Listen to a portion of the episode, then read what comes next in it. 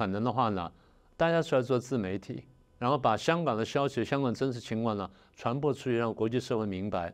因为中共是会，中共去搞大外宣的，中共会去占领这所谓的媒体的高地的。那如果说呃这些关切香港的这些朋友们呢， 大家雨后春笋般的推出自媒体的话，那比较多元的声音呢，可以让国际社会了解呢香港真实情况。所以第一呢，说大媒体；第二呢，这个一直有个大翻译运动，有没有？大翻译运动就是当时俄乌战争爆发之后，然后中共一直对外宣传，哦，我们是中立的什么等等。但是呢，他在这个国际上去宣传说我们是中立的，用各种外文去去讲讲这事情的时候，说好中国故事的时候，呃，结果呢，他对应的宣传呢完全不一样。 哦，也就是说，根本就是两张脸孔，对外是一张脸孔，对内是一张脸孔，对内的就是去鼓吹说乌克兰多么糟糕，俄国多么这多么的这正确，我们要支持俄国，然后对外讲到、哦、我们是中立的等等，所以大翻译运动就是把把大陆内部的中文的这些这些宣传东西呢翻译成各国语文，让各国看见说它的真实宣传是什么，这叫大翻译运动。所以我觉得香港朋友们很可以参与这件事情。这第二个。 第三件事情，我觉得可以做的事情就是这个，呃，有能力的呢，你到了各国去，到澳大利亚、到英国、到什么地方，参与当地的政治啊，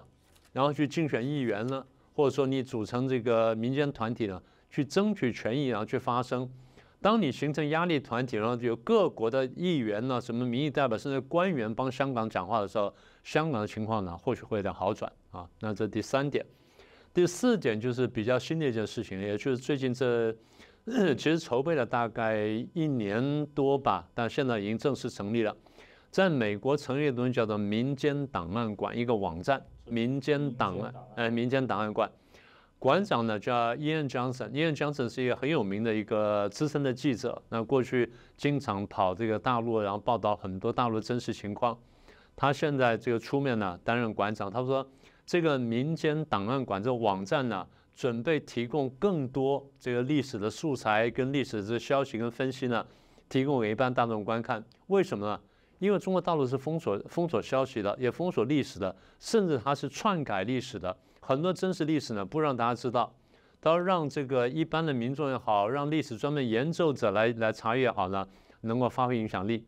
那比如说，呃，一九五九年到这个六二年的这个大跃进这个饥饥荒啊。 然后文革当中的暴力事件啦，文革当中的权力斗争啦，啊，一九八九年六四事件啦，跟后面的天安门屠杀等等，简单说，从一九四九年到这二零二二年呢，到目前到去年为止呢，所有重大事件呢，中共不愿意讲的或者想要去把它抹掉的那些事情呢，抹掉大家记忆的事情呢，啊，重新呈现出来。他提供了期刊、书籍，然后跟电影，然后希望说让这个。